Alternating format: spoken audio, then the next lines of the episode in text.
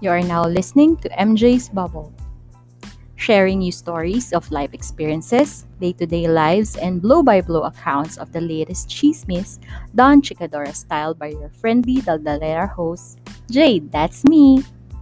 Come in and join me in my bubble as we talk, laugh, cry, and learn in today's episode.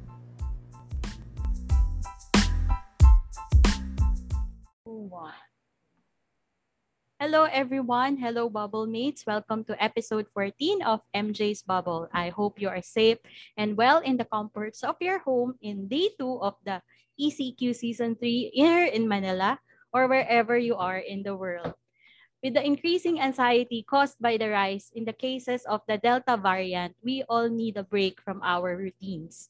Some do it through hobbies, others find escape in watching their favorite movies and series, and some, like us, find it through talking nonstop.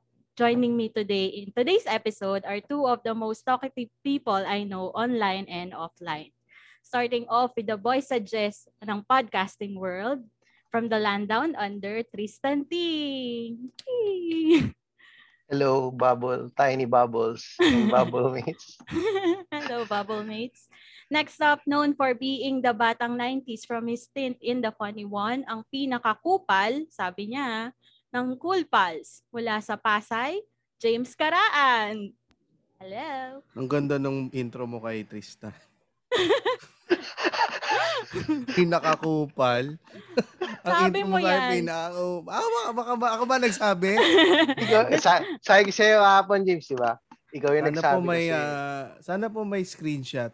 Sana may screenshot nung ako nagsabi para naman niwala, maniwala sa ako. ano, sa eh, episode mo kay Red.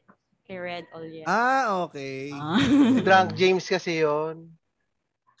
Ah, sige na, ako na pinakakupal sa sa amin. Sorry. Tatanggapin ko na. Ako na ang ah, kalaban. Ay, ganito pala feeling ni ano, no? Paquito Diaz, Max Alvarado. Hoy, grabe naman. Hindi naman ganon. Pakito Diaz. Anyway, o since na nagtampo ka na, unahin na kita. Kumusta ka, Sir James? Sir James. Bumawi ako ah. Ito, um, kakamatay lang nung Namatayan kami. Kakamatay lang nung ano ko nung isang isa namin pet yung chinchila. Ay, sabi ko naalala ko tuloy yung paghihirap ko. Kasi kinuha pa namin yun galing sa ibang bansa. Tapos pina-import pa na in-export, eh, pina-import dito. Tapos ang taba nung ano, ang tagal ko naglakad-lakad. Tapos na yun pa naman yung pinakamalambing na chinchila namin. Dalawa kasi yung chinchila namin. eh. Tapos yun yung pinakamalambing. Yun yung tumatabi sa akin sa kama, tumatabi sa akin sa kama pag pinapakawalan ko. Ngayon wala na siya. Bigla na lang siyang nawala. Na hindi nawala, namatay pagkagising ko kahapon ng umaga. Um, yun, hindi na siya gumagalaw. Tapos uh, minout to mouth nung misis ko. Ah? Wala. Oo. Seryoso ba yan? Seryoso? Seryoso kasi binukas niya yung bibig tapos minout to mouth niya. Tapos ina niya pinampa. Wala, wala na. Hindi na rin talaga. Tapos yun na. Um, nag-decide na lang kami ipataxidermy siya. Tapos nilagay namin siya sa freezer. Katabi nung Smoke and Jay's Premium Smoke Meats Talaga na naman. na na pinakamalambot na bacon. Ang hirap. Ang hirap mag-segue. iniisip ko, iniisip ko yung smoking J ba? Hindi ba siya, hindi ka ba na turn off kasi may chinchila sa sa freezer? Hindi. Ay, ayun ang pinakamagandang, pinaka-weird na libing na, na, na nangyari. Kasi habang umiiyak kami, sabi ko, ito bang broccoli, pwede ba to sa rep? ito ba, okay lang ba yung, ano, yung katabi siya nung bacon? yun. Yun na yun. Tapos, siguro kung may background music, mas maganda siguro. Habang tumutugtog yung hindi kita malilimutan. Ito sinasabi ko eh. Ito sinasabi ko, kailangan ko na re-river. Pag busy na ako tumawa, eh. sasalos Ah, ako. Hindi totoo yun. No, na, Actually, totoo yun. ano, totoo yun yung first time kong ma, ano, first time kong maluha sa isang pet. Oh, yung isa kong pet, ano, ah, beagle. Yun yung isa sa una kong, ano, um, hindi, hindi man ako naiyak, pero hindi naman kasi siya namatay eh. Ang ginawa, pinamigay ng tatay ko sa mga squatter. Hindi ko alam. So, hindi ko alam. Kasi yung tita ko, hindi naman sa amin yung bahay doon sa Parañaque dati. Ah, ayaw niya doon sa aso. Ayaw niya, ayaw niya may aso. Mm. Tapos, inutusan niya nung habang nasa opisina ako, inutusan niya yung, ba't ka umiiyak, MJ? Naiiyak ako. Tapos, nung, ano, nung nasa opisina ako, inutusan niya yung tatay ko na ipamigay na yung aso. Tapos yun, pina, naisipang ipamigay ng tatay ko dun sa, sa Silverio compound. Yung mga, ano, mga, hindi ko nga alam. Yung mahirap na part ng Parañaque. Nag-iisip pa ako nung sasabihin eh. So, doon. doon. Ah, pero nasabi ko naman na kanina doon sa before ko sabihin yung lugar, is squatter. Hindi, pero may squatter talagang part doon. Grabe Um, siya. Bala na, tangay na. Okay lang. Okay lang mang offend ka dito. Total, kontrabida naman mga niya eh. mga Eh. third mga tier 7 to eh. Kung sinasabi ni Red tier 2 siya, tier 7 to. Okay, ito naman eh. Um, ah, an- ano ba sinasabi ko? Oh, yun, yun nga. yung beagle, So, yung beagle, yung pinamigay beagle, pinamigay doon sa mga ano, nagiinuman doon. Hindi ko alam to. Wala ako kung anong nangyari dun sa beagle. namuluta. Namuluta na yata. Ganun na. No? Ganun na nga. Mal- Ikaw, malamang pa naman Tristan. yun. Hmm? Kumusta ka? Ah, kamusta? Okay naman. Um, kanina, um, kasi may bagong bukas dito na mga croissant na mga nasikat daw sa Melbourne. Nagbukas na dito. So, pumunta ako kanina. Yung pila, ano eh, tatlong street. Ay, Yung parang pila ng mga tao. Oo. Mas ma- actually mas mahaba pa yung pila doon kaysa sa bakuna. Ah. So, nagpumila ako. Ano, siguro mga almost isang oras yung pila para makabili nung ano, nung croissant. Hindi ba lockdown dyan? Hmm, well, ano lang naman, 10 kilometer radius yung pwede mong puntahan. Tapos wala ka dapat kasama sa kotse. so yun, pila isang oras. Nung by the time na nakauwi na ako, nawala na yung gutom ko. So, isa na lang inakain ko na ano, na croissant. Wow. Although marami akong binili. Ang lungkot naman ng buhay mo, Tristan. So, ah, sobra. Hindi. Al- alam mo na. Hindi ka namatayan ng pet. Nawalan lang siya ng gana, pero hindi siya Oo, namatayan ng wow. pet. What a what a struggle. What a struggle, di ba? Sobrang struggle. Ayan naman ako. Yun, sa- so far, nagpapasalamat ako sa iyo Tristan kasi inalala mo na baka malungkot ako ngayon. Kaya sinabi mo na ano, kaya nagpadala ka ng 500. Wow! Tangin na mo. sabi ko, sabi ko sa'yo, sasabihin ko eh. Binayaran niya ako para magpakita. oh my God! Abulo yon kay Monmon. Nakakaano Sa yung naman. chinchilla? Para ikaw pa may... Oo. Abuloy kay Monmon. Sayang Parang ka may si abuloy si Momonja. Mon. Parang yung, Yun. alam mo yung Momonja? Mamon, mon, mon, mon, mon. Di ba yun yun? Oo, hindi kasi kaya Mon Mon ang pinangalan ko kasi ano, si Don Ramon, yung isa namin, isa sa mga uh, ginigest namin lagi sa Cool Pals. Ano, um, nag-Singapore kami. Singapore episode yun eh, yung nagpunta kami sa sa nag nag-perform kami doon. Tapos kasama namin si Don Ramon. Tapos eh wala kasi sa Pilipinas sa Chinchilla. Sumama yung asawa ko sa Singapore. So isa sa, sa, sa mga side trip namin, pumunta sa mga pet shop sa Singapore tapos mag hahawak-hawak ng chinchilla. Tapos narinig ni Don Ramon yung ano, yung balak namin. Sabi niya, magkano ba yung chinchilla na yan? Ah, o sige, eto $800 dollars. Bumili kayo. Oh? So, siya nagbigay Naks. ng pera para makabili kami ng chinchilla. So, Ah, kaya yung isa, kaya ang pinangalan ko kay, pinangalan. ah, oo, si Mon Mon. So, yun, namatay. Si Monmon, di ba yung kinakain niya yung titi niya? Oo. No? Kasi, oo. So, nakakamatay pala yung pagkain ng Baka titi. tingin ko, kaya Tatry yun, namatay. Buti na lang na, wag nagpalit niyo ako tatry ng yun. device. Taragis kayo. Nandito yung asawa ko. Tingin ko, Yun di ang, yung ah, namatay noon, James. oh, wag, nabila, nasundot yung ngalangala. Na, So, oo, nabilaukan, tapos hindi nakahinga. Eh, hindi niya wag na wag kayong kakain ng titi. Ah, Putik kayo. Grabe. Itatag ko na lang na explicit.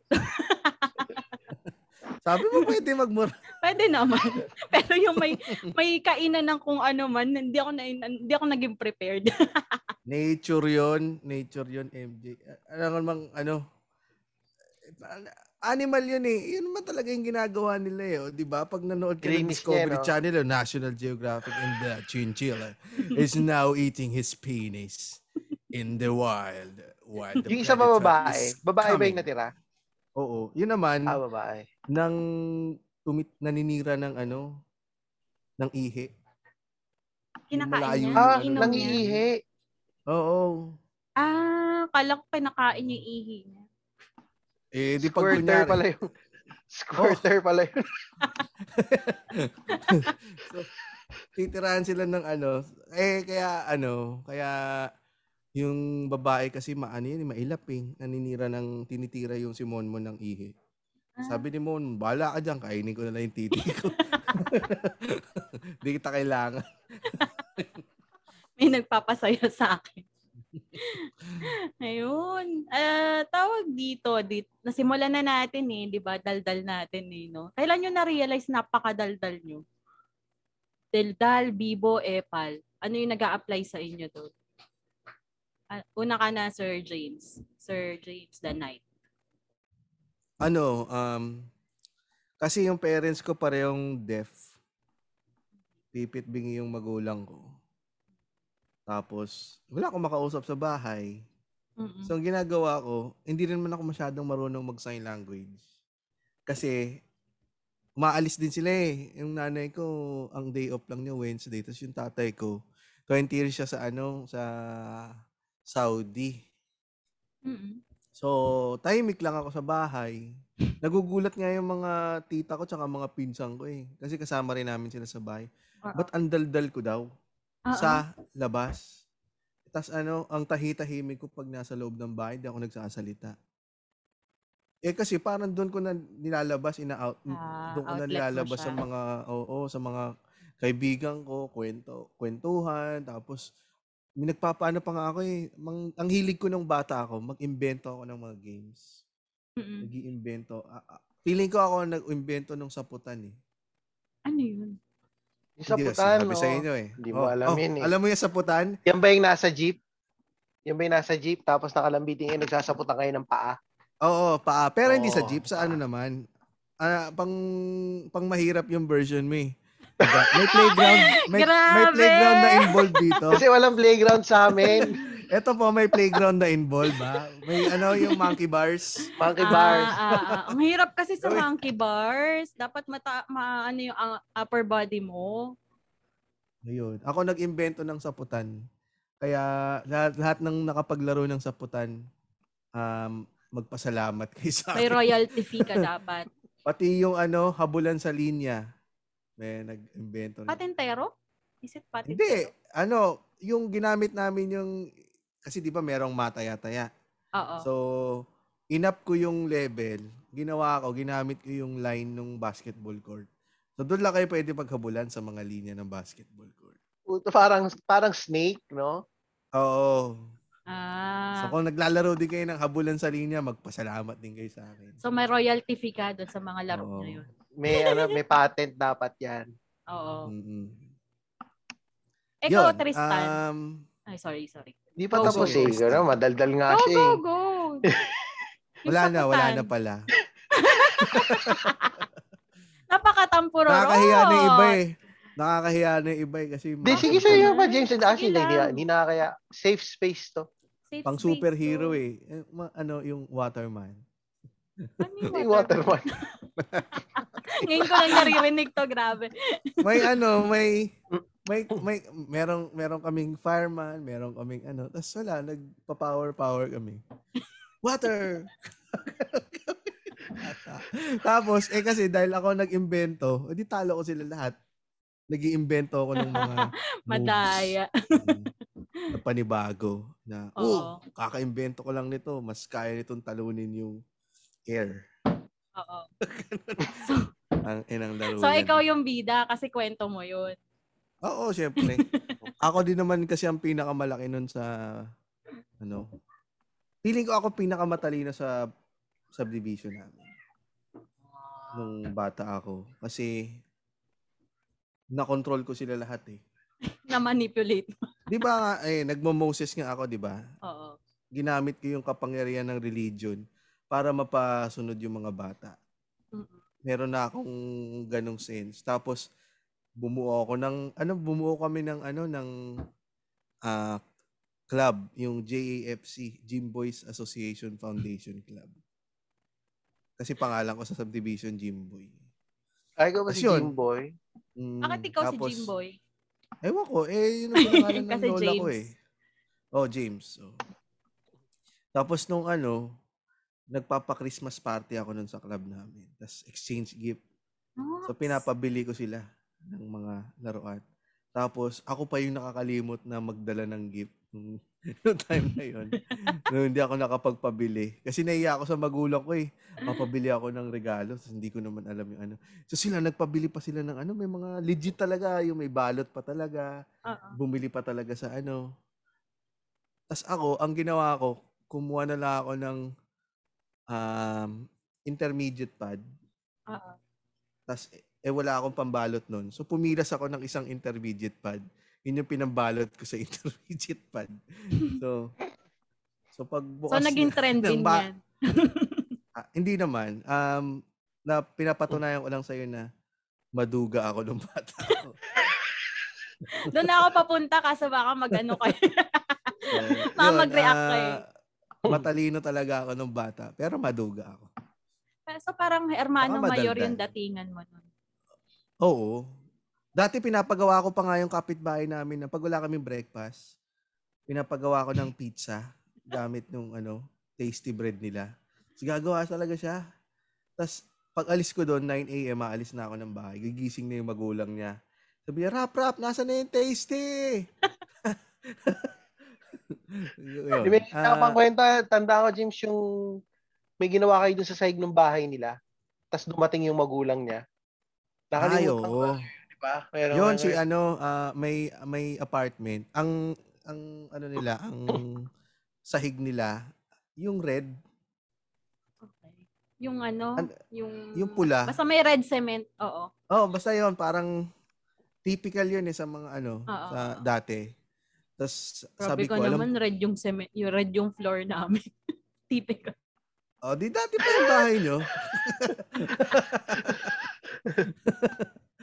so, ano, nag um sabi ko, in sinuggest ko dun sa mga magkapatid kasi sila eh. Sinuggest ko na ano, um, alam nyo, maganda para matuwa yung nanay nyo. Single mom pa naman.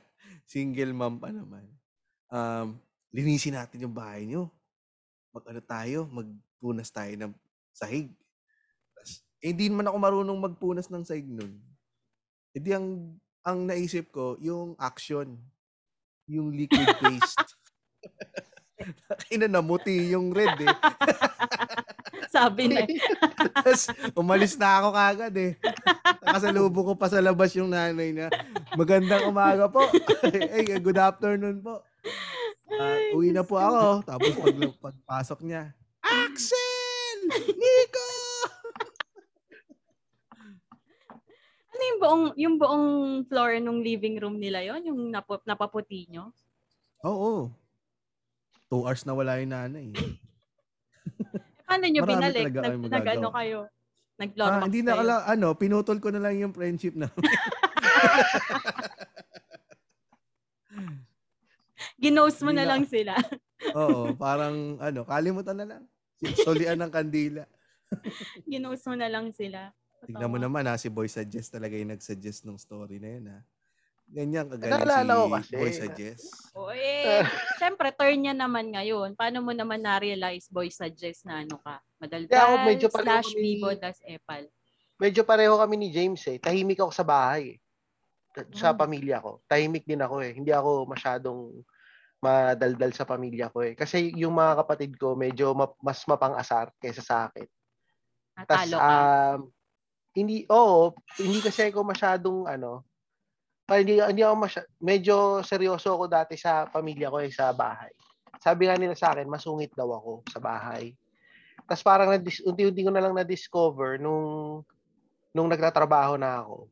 Parang napapansin ko parang mas malapit ako sa mga tao, mas nag-open up ako sa mga ibang tao, nakikip, mas nakikipagkwentuhan ako.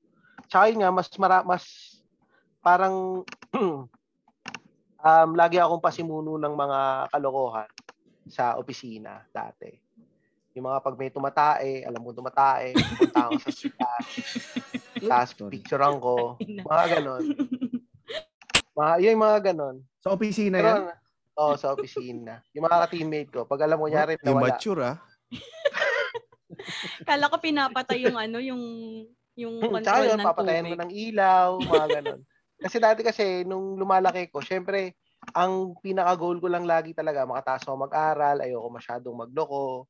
Kasi sabi ko, ayoko maging mahirap. Pag laki ko, gusto ko mag-aaral ako. Ah. So, yun. Kaya ano, nung nagtatrabaho na ako, nung kumikita na ako, parang dun lumabas yung pagka, ano, pagkamaloko at saka pag lahat ng mga kalokohan ko. Wala ka Yun, namang yun lang. ano, wala ka namang na, yun ganun, ganun, di ba pinagtitripan mo yung mga tumatae sa opisina nyo. Hindi ka pa napahamak? Or hindi ka pa Hindi. na, nabulpe dahil doon? Hindi. Ako kasi yung boss nila. So, Abuso ah. ang puta. Immature talaga. ah. Abuso so ang ako kasi puta. yung boss nila. So, hindi nila ako masyadong maano. Tapos, nagigets naman nila ako nung mga kasama ko sa trabaho na, ah, ano lang talaga, si Raulo lang talaga yan, si Tristan. Ano talaga yan, ganyan talaga yan. So, May yun. araw din yan. Putang ina, huwag Oh, lalabas ng opisina. Yan, yan, yan, Papatayin kita. Pero yun, yung gano'n. Tsaka, normally kasi dati, kunyari, yun nga ako yung, parang ako yung manager dati, pag sin- may sinita ako, kunyari, sabi, oh, ba't naka-dress down ka na naman? So, yung mga kasama ko sa trabaho, sasabihin din sa akin, eh, ba't ikaw? Ah, Kasi ako yung naka-dress down. So, may, kumbaga, kahit balikan nila ako or asarin din nila ako, ano naman, hindi naman ako napipikon. Ah. So, kaya sa akin, kung aasarin niyo ako, dapat, handa rin kayong maasar. Ay, may kilala akong nagsabi ng ganyan. So, yun, yun yung ano. Siya din? Ako din ba yung nagsabi nun? Hindi. Sino nagsabi niyan? Si James. Ah, yung ah, pag ano, ah, yung pag kunwari sa cool pals yata, yung pag pag eh, same same ano, parang same context na pag pag tinira mo si cool pals or what tinira mo or someone, parang ready ka rin dapat mabalikan. Parang gano'n. Eh, ikaw, ikaw, James, meron ka na bang moment na napahama ka nung ka, kasutilan mo, kabibuhan mo, ka, maliban Ay, ano, sa ah- nasasagasaan ka ng tricycle. tricycle ba? Hindi ko alam yung ano, hindi ko alam tuloy kung ako kasi parang instinct lang yung nangyari, yung sinabi kong yun, yung kung kung hindi ka baba, kung makipag-asara ka dapat ready ka makip- makipagbalikan. Oo. Parang di naman kami borderline bully, no, Tristan? Sa Cool Pals. Hindi, hindi. Hindi, hindi. Ako, hindi, hindi, hindi naman. Kasi, ako, ang napansin ko kasi, yung sa, sa, di, sa atin, sa Cool Pals community is, pag, kunyari, meron tayong aasarin, aasarin natin sila harapan. As in, kunyari yan, sa AP, may lolokohin Oo. tayo. Um, minsan sabihin, oo nga, yung pangit na mukha mo, ganito, ganito. Pero harapan, tapos Oo. nandun tayo. Pero, yung inaasar na yon pwede pa rin niya akong, kunyari si James, pwede pa rin niyang balikan si James or si Muman. Well, takot sila lahat kay Muman. Pero lahat sila kaya nilang balikan kahit sino dun sa mga host na hindi rin naman tinitake again sa kanila nung, Oo. nung mga host mismo. Kaya para sa akin, hindi ko nakikitang pambubuli yung nangyayari. Pagka, parang ano lang eh, biruan lang ng magkakabarkada. Parang ganun. pantay-pantay lang din kasi lahat. Oh, kasi ang hirap ng ang hirap na kasing mag ma, mag mag-tread ng linya ng bullying tsaka asaran ngayon eh. Mm-mm. Sa Mm-mm. panahon ngayon eh. Hindi mo na Mm-mm. alam kung sasabihin mo, asaran lang naman ng magkakabarkada din tapos yung iba makikita Ma-offend. bullying yung nangyayari. Pero Pero totoo yun. Yung, yun nga, sabi ko, di ba, ako yung boss dati. Nung wala na ako doon sa opisina, nung una, tumatawa-tawa lang yung mga tao dahil binibiro ko lagi. Pero pag inasar nila ako, okay lang din eh. Ano eh, nung wala na ako sa office, parang ang naging usapan, ah, nako, yung dati namin boss, sobrang bully yan. Nambubuli talaga yan, gento gento Pero nung nandun naman ako, sila rin, nakikitawa lang din sila. Kahit yung mga hindi ko inaasar, to, nakikitawa lang. Yung pala, ano lang, hindi pala, hindi lang pala sila pumapalag kasi nga ako yung boss. Pero sa kanila talaga kasi ang feeling nila biro. Pero sa akin, ang feeling ko, ano eh, magkakatropa kasi tayo eh. Mm-mm. Ayoko kasing alisin yung, ayoko kasing nagbibuild ako ng wall eh. Gusto ko lang, ano eh, parang masaya lang tayo dito sa office. Mm-mm. As long as nagagawa natin yung trabaho natin, okay tayo. Mm-mm. So, pero yung may mga ibang tao na medyo na-interpret nila as, ah, power trip yan. Mm-mm. Na ano, sa akin kasi, kaya ako lang ginagawa yun, para lang, pakiramdam ko kasi, mas magiging komportable yung mga tao. Na nakikita nila yung boss nila, na kaya pwede lang biruin, na nabibiro sila. Pero may mga ibang tao kasi na, yung mga woke ba, na masyadong sensitive or snowflakes. Yun. ako. snowflake ka din eh. Pero alam mo ako nalilito na nga rin talaga ako eh. Kasi um, sa point of view ko, dahil baka sabihin ng iba nang bubuli ako. Sinasabi ko nga, ako na pinakakupal eh. Pero Mm-mm. sa point of view ko nga, pareho nga nung sinasabi ni Tristan na um, parang yun yung way mo ng pag-welcome eh. Yung pang-asar. Mm-mm. Mm-mm. Kasi para ma... Tapos kung gusto mo bumalik, welcome ka naman bumalik. Oo. Oo. Ba, ibalik yung asar. Oo. Pero nga, yun nga, parang nagiging komplikado na ngayon na parang mayroon ng, meron ng ah, factor na ah, mas mataas ka kasi sa amin. Yung punching up and punching Ay, down. Yung Mm-mm. sinasabi, di ba? Mm-mm. Pag sinabing punching down ka, ayun ang ano, nagpa-power trip ka na noon. Kasi Mm-mm. considering na mataas yung position mo eh. Mm-mm. kumbaga sa amin, kami din yung host, o di makakaramdam din sila ng pag ng asar kami na una, Hindi sila Um, makakabalik. hindi makakabalik. Pero yun lang man, yun naman yung inaano natin eh. Yung yung cool pals kasi parang parang ano siya, ah ibalik na lang natin yung dati na pure biruan lang. Oo. Wala Oo. na, ah, wag na natin pakomplikaduhin pa yung ano, yung sitwasyon. Kung may kung na-offend ka, pwede ka naman magsabi, Mm. pwede ka naman open naman lahat ang communication lines kung gusto mong magsabi ng ano. Pero sa sa parte namin um feeling ko hindi naman kami ng ah ang hirap kasi magsabi na hindi ikaw yung ano yung nambubuli kasi hindi naman ikaw yung so-called victim eh. Pag Oo. ikaw kasi Oo. sa akin naman nagaga yun lang yung may, mahirap ngayon sa panahon ngayon. Kasi dati pwede mo pang i ah, sabihin na asaran lang naman lahat. Sige, Diba? James, ako na magsasabi. Asaran lang naman lahat. Hindi, Kahit tsaka na di ba? sinasabi nyo, maliit yung kamay ko lagi. Oo. Oh, yan, tingnan mo. Oh, sabihin mali sinasabihan siya maliit ang kamay, maliit ang daliri. Ako, nasabihan ako na maliit ulo. O kung ano-ano pang sinasabi, yung pag nag-uubad ako sa Zoom, sabi, yeah, nasusuka na sila. Yung mga ganun. Di ba? Pwede ka naman magsabi ng ganun, lalo na open. Lalo-lalo na pag, kunyari, ang ganda ng balik. Oo. Yung sobra. To, Yung sobrang lap, solid. Yung sobrang solid. lap trip nung sa, pag tatawanan lang tayo tapos yun na tapos na oo.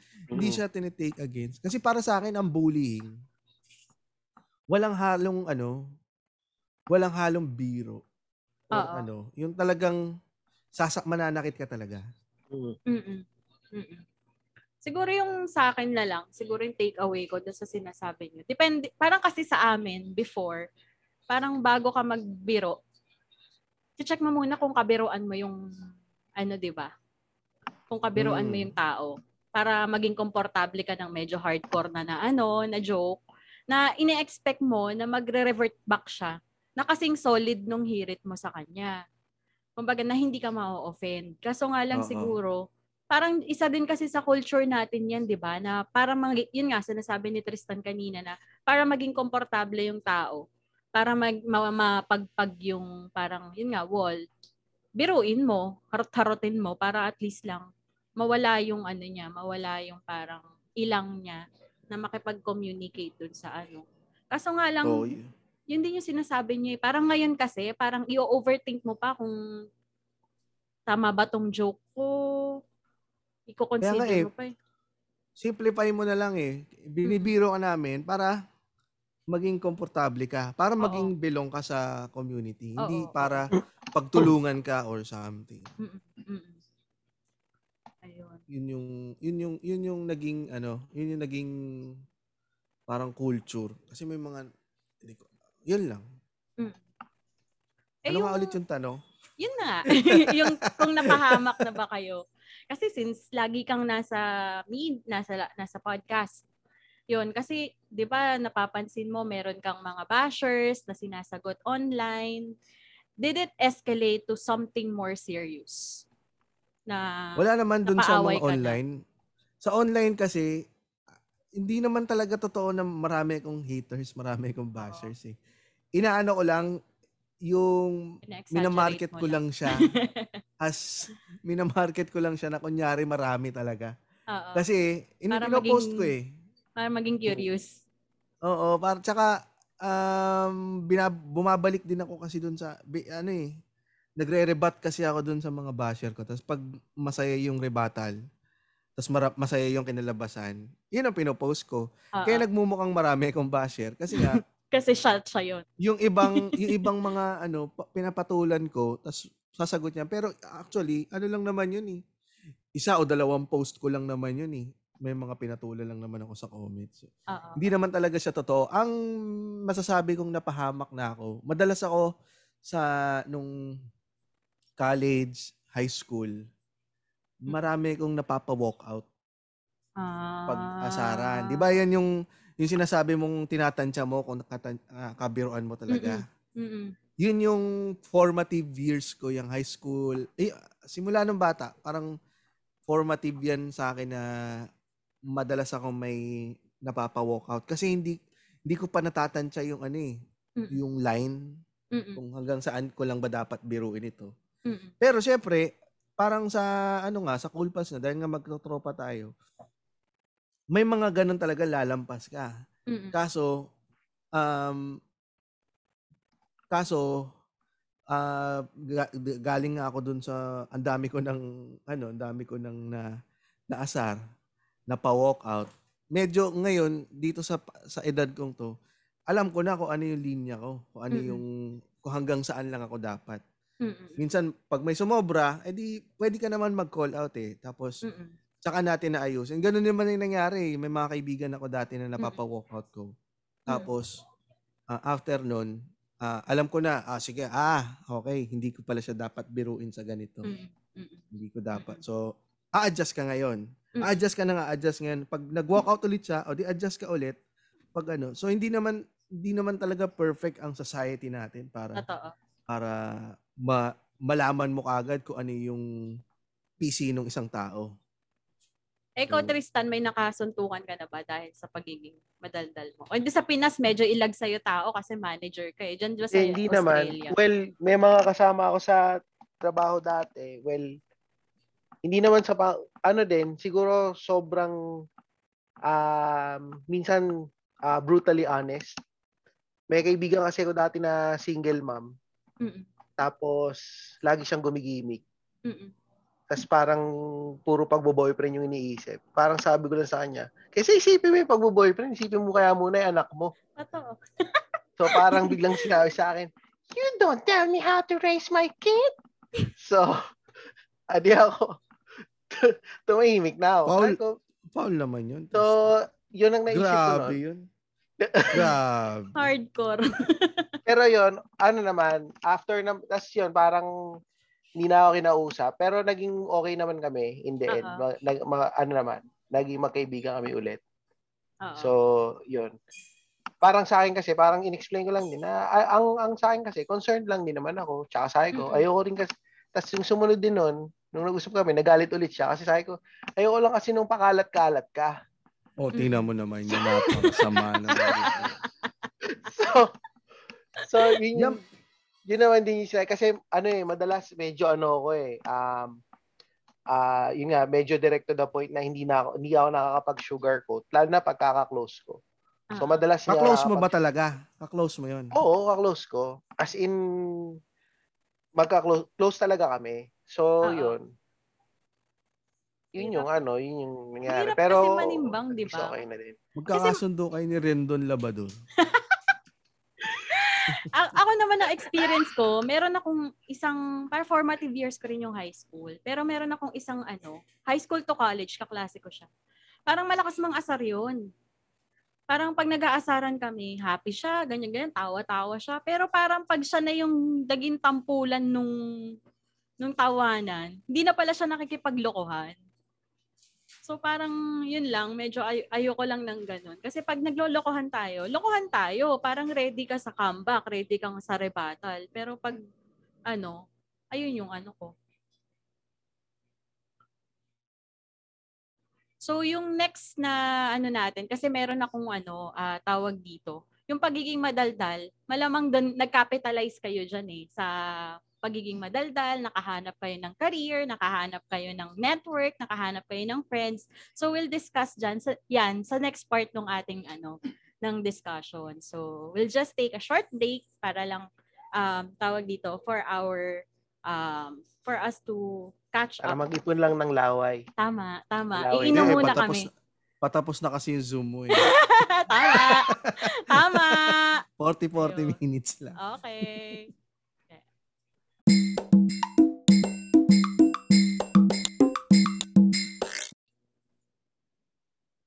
Okay, welcome back to episode 14 of MJ's Bubble wherein we are discussing about our kadaldalan. Yun. Last question was, yung babalikan natin, nag-capitalize na ba kayo or nagamit nyo ba as tool of success yung pagiging madaldal, pagiging epal, pagiging bibo? Unahin naman natin si Boy Suggest.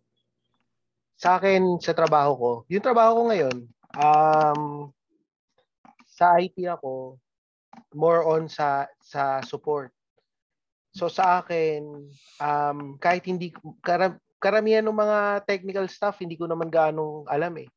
Nagka-capitalize ako sa pagiging madaldal ko dahil ano ko eh, medyo machika ako sa mga tao sa office. Both Mhm. dito sa Australia and nung maski na nasa Pilipinas ako. So, madalas, madalas hindi ko naman alam yung mga tinatanong nila eh. Dinadaan ko na lang sa sa Okay. pakikipag-usap, sa charm, sa Mm-mm. sa chika-chika, charm. May nagagalit, Ayun. guys. Coming from you ah. Kao kayo. Tapos, um, same din, nung nasa Pilipinas ako, ganun din. Um, first time ako pinadala sa Australia, um, dun, dun ako nagustuhan dito. Kaya nagkaroon ng proposal na dalhin ako dito. Dahil, um, ang sabi nila, hindi daw ako nahihiya. Hindi daw ako yung parang yung mga kateam ko dati. Si sa Pilipinas kasi alam mo naman tayo eh. So walang Pag may hiya. mga puti, oh. Pag mga puti, natatakot tayo eh. Oo. Ako kasi hindi ako na, masyadong na-intimidate noon. Maski Oo. sa C, dun sa CEO, sa CIO, ano Oo. lang, parang Natural bibo lang, bibo, Tropa lang. epal. Oo. Oo, so yun, doon nagumpisa na nagustuhan na nila ako and yun, kaya ako nakarating na Australia. Mm-mm. So, So yung kadaldalan mo, kabibuhan mo, nagdala sa'yo sa Australia. hmm, tsaka kaya nakilala ko rin yung asawa ko dahil dun sa Ah. ganun. Nakita ko lang siya sa 7-Eleven eh. Sabi ko, di ba ikaw si Luis? Eh? Ganito lang eh. May paano. Pag niya, oh my God, ang pogi. Mm. Oh, shout out. Kung gusto niyo makilala si Miss Louise, punta kayo sa episode 30. Ayun. O Sir James, ano naman yung, eh syempre, alam na natin, nandiyan ka dahil sa kadaldalan mo. more ano pa, other other scenarios pa na nag-capitalize ka dun sa kadaldalan mo? Ay, si- siyempre, alam naman natin na ano, sobrang sikat ko na.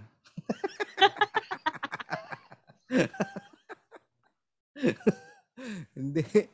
Siguro ganun din kay Tristan sa IT. Eh, alam. IT. Eh, sa IT, nung pumasok ako, nung pumasok ako, ang mataas na sweldo na sa amin, 30,000. 30,000? Anong year Oo. to? 2008. Para sa ano, Wow! para sa first sa freshman.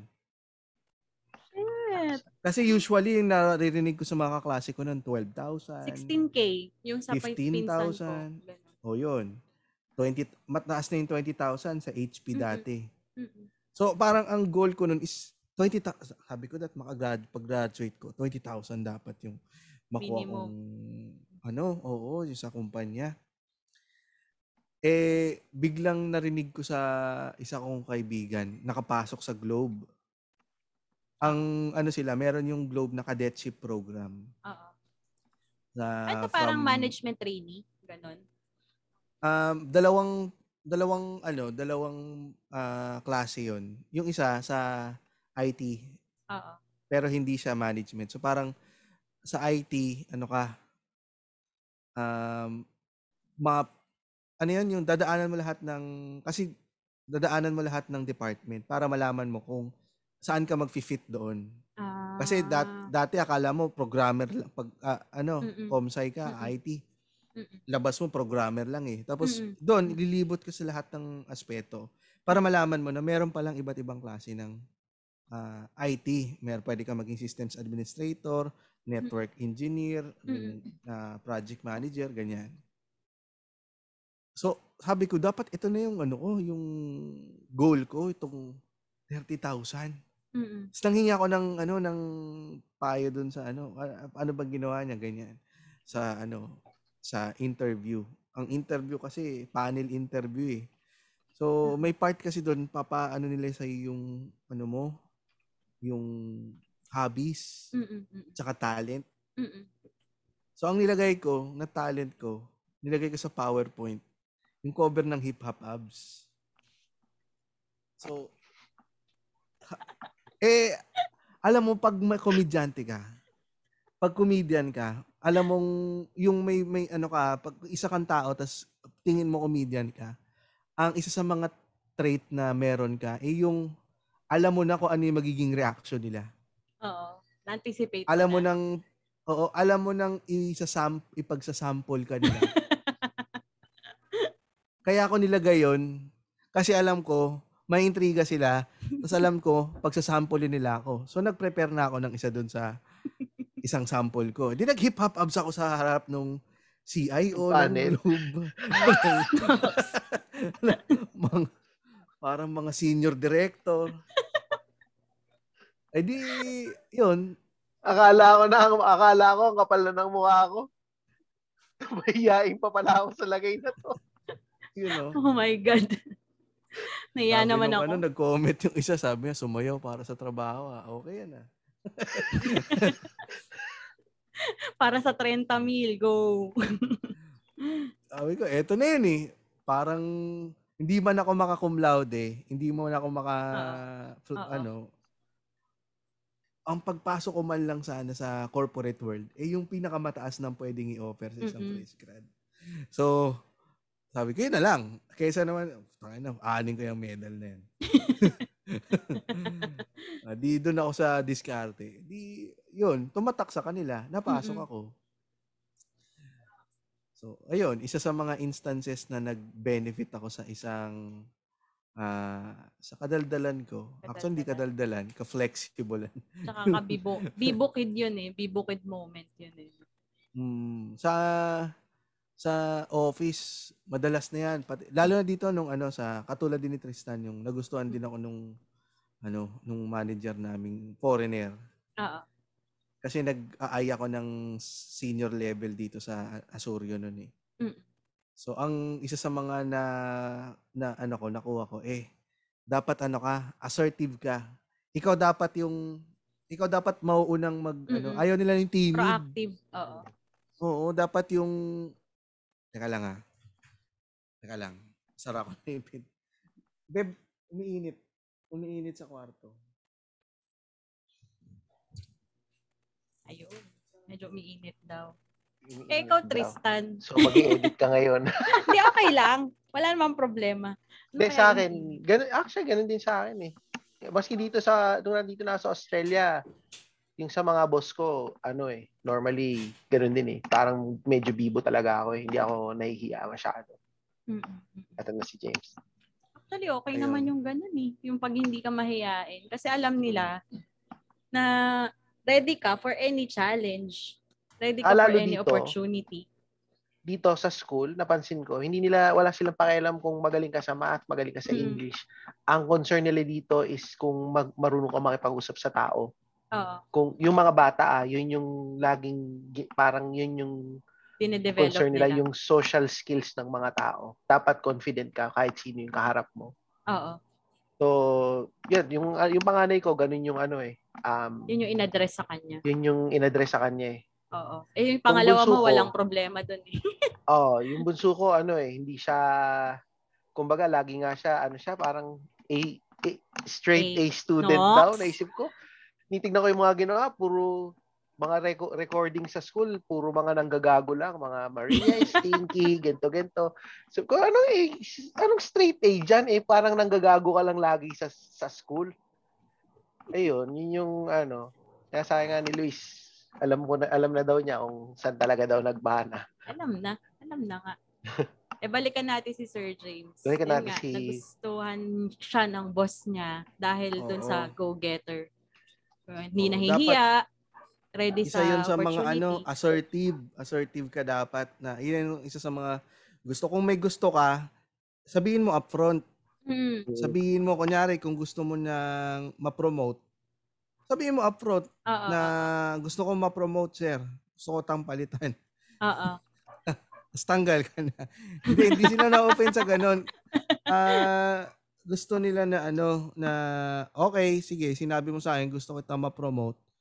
Um, kat, dapat may karugtong yon hindi lang dapat gusto mo ma-promote. Dapat may karugtong yun na ano ba ang mga dapat kong gawin para ma-promote. Oo. Oo. Ilista mo sa akin para by the end of the year, wala tayong hulaan Oo. na hindi mo kasi ano. ginawa tong ganito, ganyan. At least sinabi mo sa akin sa una, goal setting tayo. Yun ang gusto nila. Kailangan i- itite- magti-take charge ka sa career mo.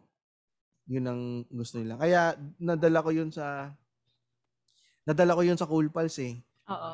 Na hindi dati kasi ano ako eh go with the flow lang eh. Mm-mm.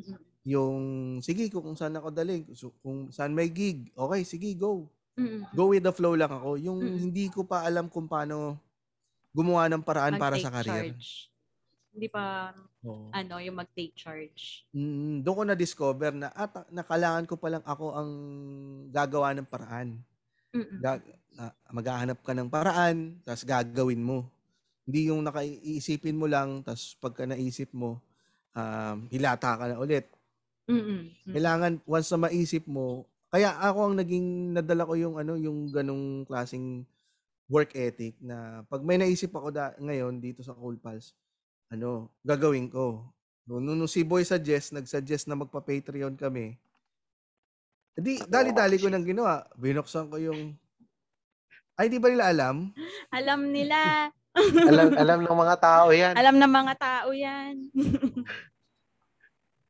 Yun. So, na, na doon ko, yun ang pinaka natutunan ko na dapat Mm-mm. take charge ka, maboka ka dapat, yung, Oo. Kasi niloloko ko yung boss namin eh. Tapos tumatatak ako sa kanya, tapos isa kong manager, yung mas mataas sa kanya, sinabihan ko, you look like, ano, a Mar- m- ah, Matt Damon. Tapos ganyan. Tapos tuwing po uuwi yun, pupunta yun dito, hinahanap ako. Ah, where's James? Ah, I want to be told again that I look like Matt Damon. Willing siya magpauto. Pero hindi ba kayo nagka-come across as sip-sip kung ginaganyan niyo yung mga boss niyo? Kasi may experience ako eh, na parang ako nga kasi, same din. Maboka din ako eh. Kasi ako, ayokong maging awkward ako, lalo pag bago boss. ayoko nung awkward ako eh. Gusto ko mahanap ko yung kiliti niya para kung sakali magre-report ako, gagawa ko ng accomplishment report. Tapos kung direct reporting ako sa kanya, alam ko kung paano ko isi-set yung ano namin, like pag-evaluation, di ba? O ito sir yung mga ginawa ko, ganyan. Hindi ba kayo nagka-come across as sip-sip or ano? Yang sip-sip na yan, ano yan eh, um, ang kaibahan yan sa pagiging assertive, timing. Mm.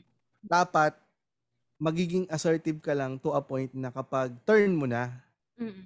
Hindi yung pag-turn ng iba, eh nandun ka pa rin, sisip-sip ka pa din. Mm-mm. O, tsaka, hindi naman kailangan ng oras na yon. Ah, boss, di, dinala kita ng kape. Ganyan, hindi. Kunyari, pinag, pinagdala ka ng kape, ganito yan, ganito ang kaibahan dun sa dalawang, dalawang senaryo na yon. Ang sip-sip, ah, hindi hinihingi ng boss mo, dadala mo siya ng kape.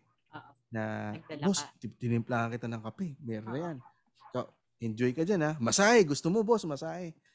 Ang assertive naman, inutusan ka ng boss mo na bumili ng kape.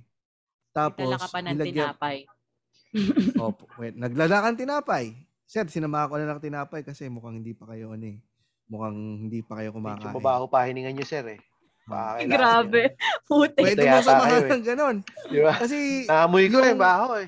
Yung joke, makakapagpaano Fasting. yun eh, makakapagpa-soften ng pagiging Ah, sip-sip. yung tension. Oo. Oo, yung kasi pag ah, ultimate ano ka lang, sip-sip ka lang, yung yun lang talaga yung ginagawa mo eh sumip-sip lang.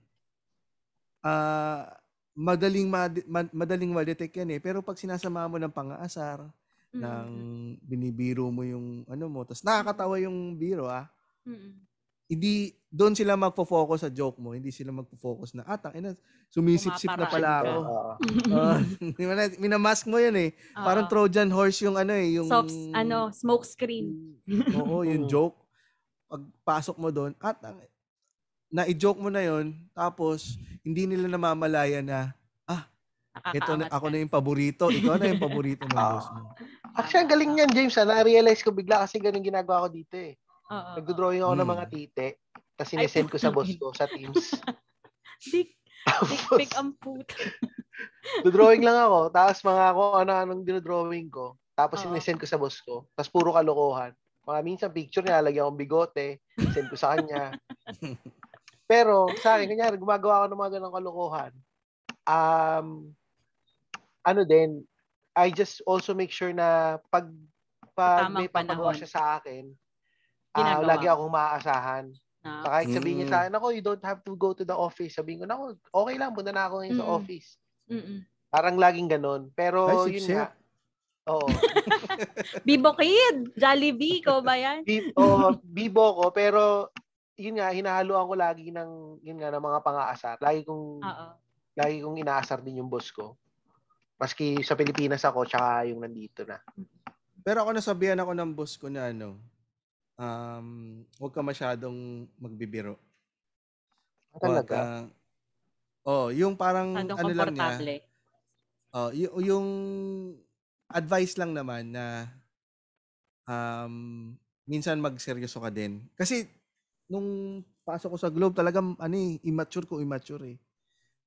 Ah, pero although nagagawa ko yung trabaho ko, pero Oo. lagi akong ano, mabiro. Palatawa. Pero kaya nung sinabi ko nung nung nung sinabi sa akin ni- nung boss ko nung nasa Globe ako. Nag-iba yung ano ko a- a- atmosphere ko, nag-iba yung aura ko Oo. na hindi na ako nagjo-joke sa office. Madalang na madalang na. Kaya nung lumipat ako ng company dito sa Asurion, Mm. nagugulat yung mga ano, ba't ang tahimik ko? Ah, yung mga previous mong ano, nasanay na ma-joke ka. Oo, tapos na- yung nasa Asurya naman, nagugulat sila na, ha? Komedyante ka? Eh, ba't ang tahimik mo? Hindi kasi ako, Ah. doon ko na, doon ako na, ano nang, doon ako, yung advice sa akin ng boss ko na yun, doon ako na, ano pa, na, na, natauhan na, um, hindi mo kailangan magpakitang gilas or pag, kapag hindi ka tinatawag, Mm-mm. hindi mo kailangan mag-joke, hindi mo kailangan magpapansin. In short, wag, hindi ka ma- hindi mo kailangan Epal. maging epal. Oo. Oh, Kasi mag-epal you're- ka lang you're- at a certain at a certain time. for- oh, period. Tsaka kasi Kapag yung work mo naman mo at na. the end of at the end of the day, yung work mo pa rin yung magmamatter eh. Parang Mm. kwela-kwela ka nga, hindi ka naman nakaka-deliver. Di ba? Mm. sayang, Doon ko- sayang. Doon doon ko na doon ko mas na maximize yung oras ko nung nangyari yung ano, advice na yon. Kasi mas na ko-conserve ko yung energy ko sa loob ng office. Kaya pagdating ko sa gig, buhos na buhos yung energy ko sa pag sa stand-up comedy. Tapos hindi ko nauubos sa office. At saka yung um, parang nag-mature bigla ako, nag-mature. So, na-maximize ko na yung oras ko na, okay, sige, tatapusin ko na tong trabaho ko by 5 p.m. Onwards, eto na yan, comedy na yan. Ito na yung kinabukasan Ito na ulit, yung cycle, pasok sa office. So parang Then, stand-up lang din na yung kahit hindi masyado nakakatawa yung joke mo, pero nasa tamang timing ka, yun yung mas nagmamatter. Tama ba? Oo. Kaya Ah, if they cross the line, give them the ano, the punchline. Punchline. Ibang show yun ah. ay, ay. Grabe. Eh, yun nga, um, knowing na ganyan, na nag-capitalize na kayo, did you, per- did you try to pursue other careers na nag-focus dun sa pagiging madaldal? Siyempre si Sir James, yan nga, napunta siya sa stand-up, napunta siya sa podcasting. Ah, other than that, nag-try ba kayo na nangarap maging DJ, VJ, yun sa mass media, may mga gano'n na involves daldal? Sir Ako- Tristan. Pangarap ko talaga, ako gusto ko dati maging newscaster talaga. Ang problema ko lang talaga nga, ang dati kasi kaila, ang feeling ko kailangan magaling ka mag-English eh. Hindi ako magaling mag-English eh.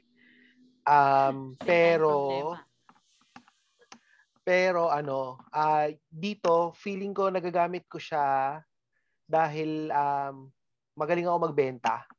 Nax. So medyo na ang sinasabi nga sa akin ngayon ni Luis is um mag kumuha na ako ng certification na mag real estate agent. Dahil mukhang masaya naman ako sa pagbebenta ng mga kung ano-ano. Oo, oo, oo. Dahil konti na lang daw naibenta ko na yung buong pamilya ko eh. kasi, kasi ang dami kong binibenta. Kung ano-ano, kunyari pag nangangailangan ako ng pera or meron akong gustong bilhin, magugulat na lang yun eh. Na may mga ka ng binenta pera. ako. Oo. Dahil may binenta ako, meron akong naisip na sideline na ganito. Oo. Na lahat, parang naging puhunan ko lang talaga is yung pagsasalita. Oo. So, yun. Ma- Marami akong nagiging racket dito Mm-mm. so far. Dahil Yan, sa kadaldalan. Dahil yan sa daldal na marami akong nakikilala, nakakaroon ako ng mga bagong network dito na tungkol sa mga business-business. Oo. Ngayon, Yun yung Dun- ano. yun pa lang yun naman. Yung, yun yung ano. Pero ipupursue pero mo ba yun? showbiz kasi, showbiz kasi tinanggihan ko na yan eh.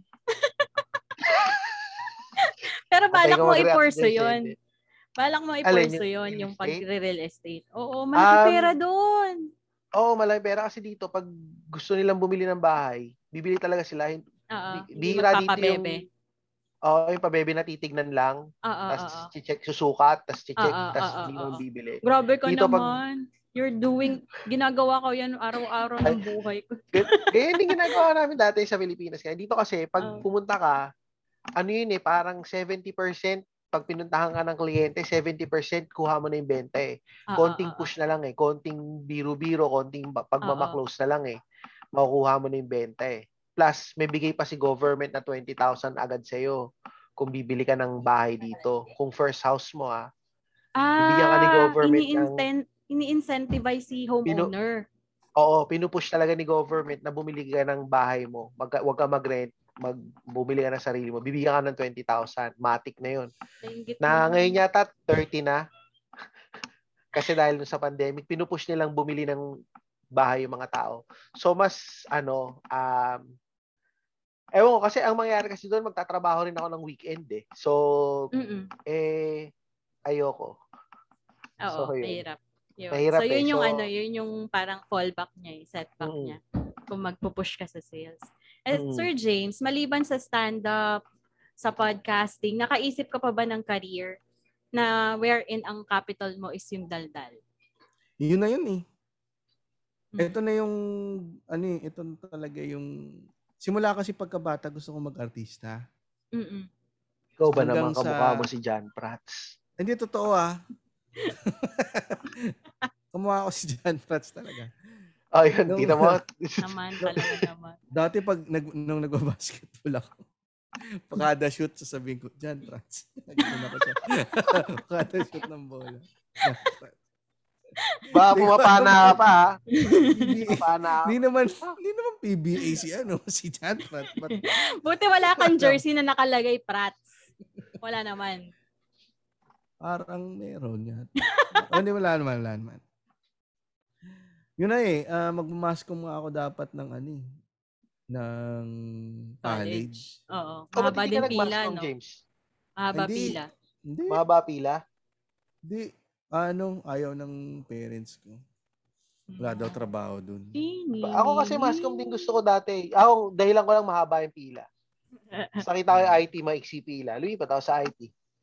Walang ano, wala walang trabaho diyan sa pagsasalita. Ayan. So, Grabe. Yan Alam. yung sinabi sa akin ng tatay ko. Kasi gusto ko din dati mag-mascom.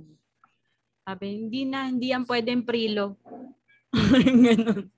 ma ano ko, madaldal na ako dati nung bata. Kaya yun, yun talaga yung path ko na. Nagko-commentator nga ako ng basketball nung mga 7 years old o 8 years old ako. Talaga? Naasar ko lang yung mga ano. Yung mga Pero players. hindi ano ah, Tinatrash talk mo lang.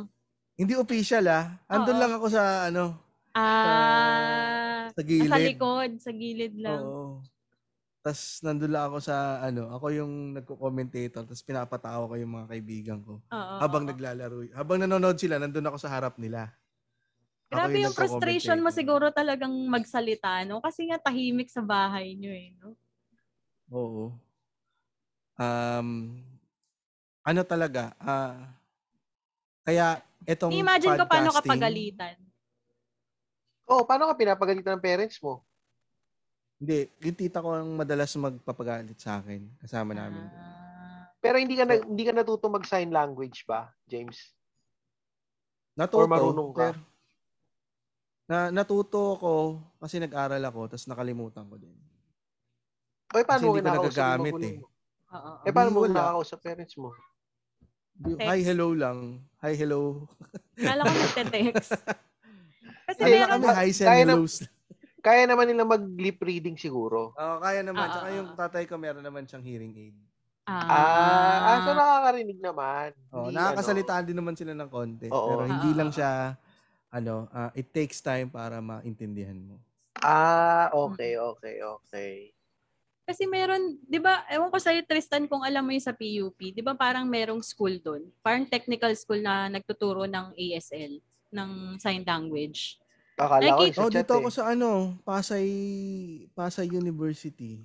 Nakikita yung, Ah, nakikita namin kasi, ewan ko sa jeep, parang lahat sila isang isang klase yan, makakasabay ko sa jeep. Mga marunong naman magsalita, pero talagang nagsa-sign language sila. Nagsa-sign Parang language yabang para moment. parang Siguro yayabang para ma-practice, to, no? para naman ma-practice 'yun. Eh ako kasi hindi Ah. ko na-practice kaya nakalimutan ko. Ah, Kasi kailangan talaga i-apply mo siya eh, no? Kasi ano, Hmm. Ayun. So, magpapakwento naman ako. Eh Tristan, mas matagal Hmm. mong kasama si ano si Sir James sa community kasi mas matagal ka na-expose sa podcasting and then kasama ka pa sa Cool Pals community. Kaya mo bang i-summarize yung mga alam mo tungkol kay Sir James? Tapos ang mangyayari dyan, isa-summarize ko din yung alam ko, tapos si Sir James yung magva-validate. Game.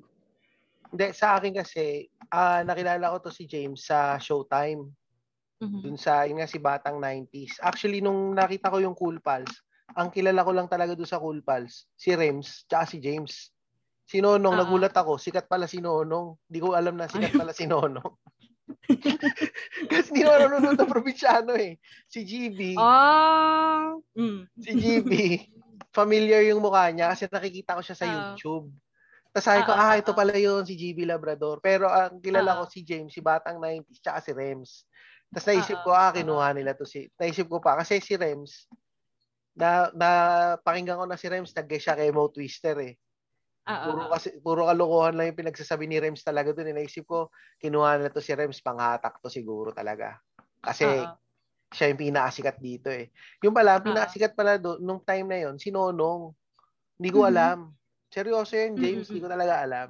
Hmm. Tapos yung nalalaman ko sa probinsya, nakita ko. Tapos, habang tumatagal yun, nakita ko. Tapos sabi sa akin ng isang katrabaho ko dati, ah, si Batang 90s, nakikinig ka pala doon. Ka-office mate ko Mm. yun. Yun nga, di ba, si, si Sir Kelvin, mo. Oh. O, yung pinapamura ko sa iyo. Tapos, eh, boss pala sa inyo. Hindi ko minura. Senior manager.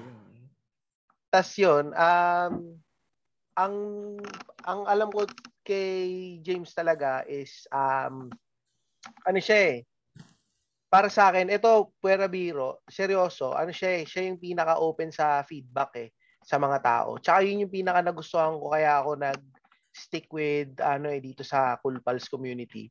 Mhm. Um, si James kasi, siya yung parang, siya yung madalas sumagot eh. Tsaka siya yung laging nandun eh. Totoo Kumbaga yan. kasi sa ibang mga ano naman, sa mga ibang mga podcast, oo, sige, sumasagot. Mga ibang kasama niya, sumasagot din. Ah, Pero maramdaman mo may, may, may wall pa din eh. Kay Oo. James kasi, kaya rin nag-hold up yung community nila is, ah, um, well namin, is siya yung ano eh, oh, nas masabi mo nga parang medyo nagiging tampulan ng tukso, pero Mm. kasi siya yung parang nagiging bridge sa mga maliliit na tao papunta dun sa mga may laylayan. Galing Sa sa mga may laylayan. Oo, sa mga may kaya nakagaya namin. Siya yung nag Salamat ah. Salamat sa sa- pag ano ah, distinguish ng difference natin. ah. Hindi, ang siya yung parang nagiging bridge ah, sa mga host Oo, and sa mga audience. oo, Na parang kunyari ako as a fan, as an audience, nararamdaman ko na meron akong relationship doon sa lahat ng mga host dahil Ah. kay James. Kasi sa kanya ko naman na nakikita ko sa kumbaga sa mata ni James ko nakikita kung paano ba si GB, ano ba si GB, Ah, ano ba si si Rems. oo. Paano ko bang i-approach to? Kakausapin ko ba to? Kasi kung ako kung ako sa totoo, kunyari yan mga AP AP na yan, hindi naman ako magiging confident makipag-usap sa mga yan kung ano eh, kung wala naman to si James dun eh. Para sa akin, tsaka hindi, totoo kasi siya yung ano eh, kumbaga kasi siya yung taga-push sa mga tao eh. Siya yung pinaka-starter lagi ng mga conversation eh. Mhm. Actually ngayon, medyo naging ang ang starter dun ngayon si Jeps eh. Although si Jeps kasi hindi naman siya sa Cool Pals. Ah. Ano, pero Comedy Manila yun. Binibili Manila. Oo, pero ko si. Jeps lagi rin yun nandun pagkahapon. So pag pupa, pag hapon, pag pumapasok ako dun sa ano, sa AP, si Jeps na yung nandun. So siya yung nag build ng mga ano ng mga conversation doon. Um tsaka ang tingin ko din is yung um tawag dito yung yung pagiging open nila sa mga suggestion na kaya nga ako naging si Boy suggest na hindi naman lahat ng mga sinasuggest ko kinakagat nitong mga to eh. May mga iba Totoo din sasabihin ko baka dapat baka dapat ganito ganito. Totoo yan. Hindi, hindi. Baka dapat James ganito gawin nyo, baka dapat ganito gawin mo. Ah, Sasabihin naman niya, hindi, hindi, hindi, hindi, Hindi ano, hindi pwede. Hindi, Hindi, Yun ang hindi, pinakapangit na suggestion. kasi makita mo, yung may ano, kumbaga, May feedback agad. Na, oo, sincere na sasabihin siya, hindi, hindi, hindi kasi pwedeng ganito, ganito. Hindi Oo. sasabihin na, o sige, I'll get back to you with that. I'll get back to you on that. Hindi ganun eh. Kung tingin niya talaga na it's not a good idea, it's not a good Sabihin mo idea. na. Sabihin mo na. Oo. Hindi yung sasabi ilalagay niya sa up in the air tapos Walang feedback. you'll you'll never hear for from from them again. Ang ano, matik, oh, oh hindi, hindi tama yan, hindi. Tama oh, ganito. Pag okay, magsabi ka ng feedback sa sa show. Sasabihin naman sa iyo.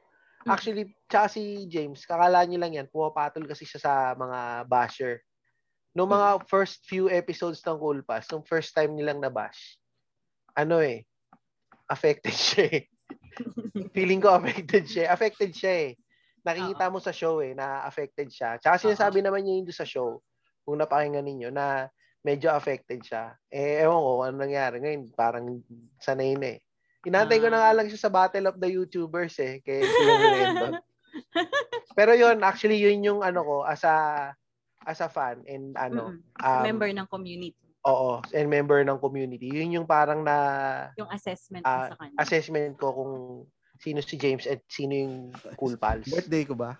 Yes! And your Di, time ano to kasi? validate is now. Ano kasi, namatayan ka? Oo. Pampalubag loob. Patayin ko pa isa. Marami pa akong papatayin. Ako naman, ano ba? Kasi lately lang ako nag, ano eh, parang magwa one year pa lang akong nakikinig ng podcast eh. Tapos Para ano, eh, 18 18 18 roses, 18 candles, 18 wishes. 18 candles. Pangit. Kakainis. Hindi, mamaya i-validate mo yun. Wag ka. Alam mo kami lang nag speech Ayun, ganito. Kasi parang nakilala ko kayo, saktong nag-aantay ako ng kliyente ko. Ayun. Oh. Sorry. Eh, palong kapitbahay May na. bumibili. Pumili ng Yossi. eh, bawal. Anyway, so yun, parang, ano ba, pagkakilala ko sa Cool Pals, ang napakinggan ko, yung may COVID ka, yung pinagtatawa ng kanila kasi nagka-COVID. Parang, hindi naman na pinagtatawanan, yung parang pinagkakatuwaan kanila, yung ganun. Hmm. Yun, sabi ko, parang nakaresonate ako doon. Una, nakaresonate ako doon sa nagka-COVID. Tapos yun nga, nung nagsisimula na akong makipag-chat, parang sa chat, di ba, sa IG. Kasi usually, ganun yung ginagawa ko eh, pag nag-feedback ako, natatawa ako. Kapag siya, sabi ko, ang galing, napaka-responsive dito, parang nakakatuwa lang. So yun, parang nakikita ko rin na based doon sa ano, doon sa mga episodes, katulad nung 257, ay 25, ito yung sa, la- sa latest, yung sensitive kayo kay Direct Val. Yun yung natuwa ako eh. Kasi parang, ano eh, parang kino-consider nyo, it's not that di mag-stick kayo sa content nyo. Yes, wala kayong pake dun sa woke, wala na kayong pake kung may ma-offend. Pero just the same, yung nga nagkikipag-work closely with you, yung nasa community, yung nasa production, you have to consider their feelings din. Parang dun ko nakikita na parang yun nga, sabi nga ni Tristan, ikaw yung nagka-come up as glue nung production, nung community. Parang yun yung ano ko, basa ko sa'yo. So, DJ. Yeah. Paperclip James. Oo, paperclip, ah, staple wire, staple wire James. so, tama ba yung assessment namin sa'yo? Lahat ng sinabi Sabi niya niya yung tama. walang katotohanan. Wala akong pakialam sa inyo. Hindi, ano naman, tama naman. Na, na, na, na amaze pa nga ako dun sa, ano eh, yung sinabi, yung punto mo, MJ, na, oo nga pala, no, ang point talaga ng, ano, ang main na sinasabi namin sa Cool Pals, eh, ah, visit kami dun sa mga pa-woke na masyadong sensitive Mm-mm. sa joke. Pero once na nakilala namin yung tao, y- yung na yung apektado, nagiging sensitive kami. Mm-mm. Yun yung last sa last episode eh. Nakita ko. Oo, eh nang na na na-realize ko nga no, um minsan maanghang yung mga sinasabi, minsan maano, pero ah pero pero sa totoo talaga, hindi naman talaga gan- kami ganun ka ka, ka katarantado. Oh, ma- hindi talaga kami ganun ka siraulo. May may ano, may pag ano, kung kikilalanin mo talaga yung kami, ano talaga, m- makatao din naman. Tsaka ako, kaya ako sumasagot. Kasi, OC ako eh. OC ako na may unread. Yun lang yun. Ay, ano ba yan? May, ah, may naka-bold sa messenger. Sige, basahin ko na. Ah, oo, oo, oo. Alam ko, gets ko yan. Hindi, gets hindi, ko hindi. yan. Na, na, natutuwa rin naman ako makipag-usap sa mga tao. Yun yung sinas- ina-advise ko rin kala Red tsaka kala Victor eh. Na kausapin niyo yung fans, Oo. natin yung loko-lokohin. Mm-mm.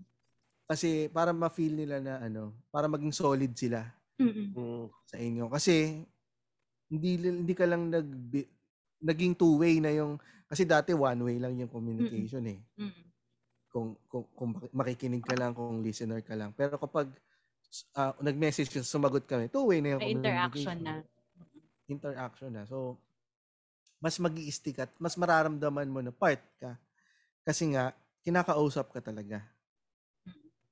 Kasi hindi na lang, hindi din siya ano, kaya hindi rin kami nagbobot. Kaya Mm. ganun din, kaya ganun din kami sumagot nun eh. Sa, a- a- ako mainly yung sumasagot pa rin dati nun sa Comedy Manila. Ah, dati, ah, ano yung pagsagot ko dun eh, professional. Um, Nox. kindly, ganun Thank no? you for ano. Thank you for contacting Comedy Manila. Uh, kindly state your uh, purpose, mga ganon, and we'll get back to you within the day. Ganon dati ako sumagot sa ano sa FB ng Comedy Manila. Tapos nung nagkaroon ng. Comedy Manila show na naging Cool Oo. Pals, ganon ako sumagot sa Messenger. Pabalang na Oo. rin. Kaya naging nag kaya nag kaya naging ano din, naging issue. Kaya nga naging Cool Pals kasi nga naging rowdy bigla yung ah, approach. approach sa ah, hindi yung mga dumarating na ring message. Naging rowdy na rin yung mga Ah. dumarating dati ah, I'd like to Ginawa something. quarter na pants. So Ay, ginawa ko grabe! Puta talaga. ginawa ko to kaya this kayo napagalitan yung ni ano. ano, napagalitan ni... Oo, oo, oo. Pero napag-usapan namin ni Alex tapos na 'yon. Anyway, ah so 'yon, ah ano sinasabi ko? Tapos nung ano, Teka lang, mas mamaya madali na eh. yung iba. Ano yun? May break pa. May break ulit. Ah, okay. okay. Ba? Mamaya yung ano, more on Bilis more on James. Gusto mo nagugutom na yung misis ko. Ah, sige, sige. Last na. Last break. Okay. Sige, we'll take, ano, the last break. Tapos, uh, more on James Karaan on the last, ano, last part of the discussion. Okay, tuloy mo yung, tuloy mo yung sinasabi mo regarding sa interaction with sinasabi ko? Interaction fans. with fans. Ayun, tingnan mo, di ba, nung sinabi ko sa'yo na bago tayo mag-break, yung sabi ko, bilisan mo, nagugutom na yung misis ko. Di ba? Ah, hindi ko na sinulgar-coat. Hindi ko na Oo, sinulgar-coat. oo, kasi, oo. Okay lang yun. kasi gano'n naman talaga ako magsalita eh. Once na kasi Oo. ipakita mo yung totoo mong way Oo. na pakikipag makiki, pakikitungo sa ibang tao. Ah, hindi mo hindi mo na nilagyan ng filter Oo. or ano, nag-iba ka pa ng muka na Oo. pag gantong ta pag gantong tao ganto ako mumuka. Pag gantong tao ganto ako mumuka. Hindi eh. Pareho Oo. pala kami nito, no? Ha? Jade. Pareho Oo, pala kami walang nito. filter. Natatae o kaya ano. Oo. Yun, huwag ka na mag-filter Oo. kasi para mal- makita din nila kung sino ka talaga. Kaya gan kaya Saka mag-ano sila, reciprocate na kung naiihi ka, o teka, ihi muna ako, gano'n. Parang gano'n. Mm, alam mo kasi pag ano ka, sa amin din kasi, pag sa mga comedian, ayaw na ayaw mo yung may na-OP. Mm-mm. Kaya gagawin mo lahat para ma-include lahat ng mga kasama sa table. Mm. Na, sa usapan, sa kwentuhan. Kasi meron kang instinct na gano'n, ay may hindi tumatawa. May, Oo. ano, may hindi Oo. nakaka-relate. Sensitive kayo sa gano'n. Oo, sensitive kami sa ganun. Lalo na na pag... Sa AP nga eh, pag pumapasok ako, Mm. bubuelo lang ako ng konti. Pero mga alas 9, mag, mag, pag may nakausap na ako, tapos pag may na-pick up akong ah, interesting na pwede kong gawin general topic para makarelate lahat. Yung ginagawa ko, k- kaya madalas pag sa umaga, may nagkakaroon ng kwentuhan. Mm-mm. Kasi dinadivert ko sa ganun yung kwentuhan. Unlike Mm-mm. na kapag ano, kunyari, yung isang instance, um, ang pinagmulan, biglang nagkaroon ng kwentuhang tae. Oo, oo, oo. Oo, putang ina yung ko. eh. Biglang nagkaroon ng ano, kasi, na, na, kasi nagkaroon ng mga ano, may mga bagong pasok sa after party. Oo. May mga bagong pasok sa AP. So, may nag interview doon. Ini-interview nila kung ano yung ganyan. Tapos nagpapabigay sila ng dalawang, ano, dalawang bagay na makakapag-describe sa personality niya. Tapos, napag-usapan, brief, brief sa kanya, backup na brief, at saka Mm. wet wipes. So, s- doon, nagsimula yung ano. Kasi napapa- nung, nung napapansin ko na may hindi na nag, nag-mute, Oo. may nag-mute na, tapos may ayaw sumagot ng ibang mga bagong pasok. Oo. So siningitan ko na ng ano ng ano ah, nag-open na ako ng Lahat topic kinanet. Makaka-resonate. Oo, doon sa sabi ko, bakit ba ano, lagi ka ba natatay sa shorts? Tapos baga, sino ba ba dito yung mga natatay sa shorts? Hanggang sa nag-pitch in na ng kwento yung iba Mm-mm. di naging isang general topic siya for the whole ano, for the Oo. whole ah, room. Oo. Kinakaladkad ako So- ni, Krista, ni Tristan dyan sa ano eh, sa AP minsan. Kaso baka mamaya mapalabas na ako. Nitatawa lang ako sa hindi, to. yun nga sabi ko, hindi hindi ka mau-OP dyan eh pag sa AP. Yung mga tao, sinasabihan ko yung mga kilala ko, pasok lang kayo sa AP. Hindi, mahirap nakikilala sa ninyo yung mga nandun. Kasi yun sa, Ah. sa episode nga lang, tawan-tawa ako eh. Nabubuga nga yung tubig ko eh. Tapos dyan pa kaya sa AP. So ayun, um kaya kaya tingin ko parang nakakapagpastik din siya kasi ang nakapagpastik din dun sa mga fans ng Cool Mm. Pals eh, yung FB group, Oo. yung Facebook group. So si, kasi sumasagot din naman kami din eh. Nakipag-asaran din kami sa comments eh. Yung interaction Ah. talaga. Oo. Tapos pag tinag kami, talagang sasagot kami. Mm, mm, mm. Well, ako, madalas. Bilang Kasi- patola ka. Kasi gusto mo rin namang ano eh. Ako talaga ang personality ko. Ayoko yung ano, yung pakiramdam ng hindi na yung hindi Pinapansin. kumabit hindi kumabit na appear. Oo. Yung nakalimutang appear. Oo, oo. Alam niyo yung pakiramdam na di ba? Aapiran ka tapos Ay, tapos na lang. ano, hindi ka pala na- niya nagkamot na lang yung ganon. O kunyari may gustong um- may gusto kang apiran. Ah, Ganun siya. Tapos iba pala yung gustong apiran na tao. So ikaw yung naiwan. So ayaw na ayaw ko yung ganong pakiramdam na tinawag ka tapos hindi ka sumagot. Mm, mm, mm, mm. Sa bagay. Kasi Halatang mga Nakaka- tech support kayo eh, no? Nagsimula kayo sa tech support. nakaka- so, sa ako sa email din kasi talaga eh, ang dami naming alerts. Oo, oo, lahat yun bago mataas ang araw ina Kailangan nire-read ko lahat. Oo, Kailangan yun Ayoko eh, may no? nakikita kasi para sa akin ang Ticket yun, ang ticket. unread message ay hindi tapos na trabaho. Totoo. Yan yung mga trabahong OC, eh, no? Mga taong OC. Yan, kaya siguro sumasagot din ako sa mga ano sa mga tanong, Oo, oo, oo. sa sa mga message, mga ganun.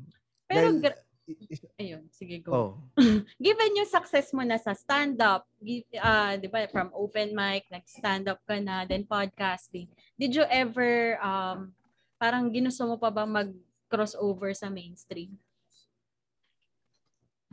Kasi may, gusto mo nga may maging chance artista. kasi ako mag, mag may chance ako mag ano eh, mag crossover sa mainstream eh.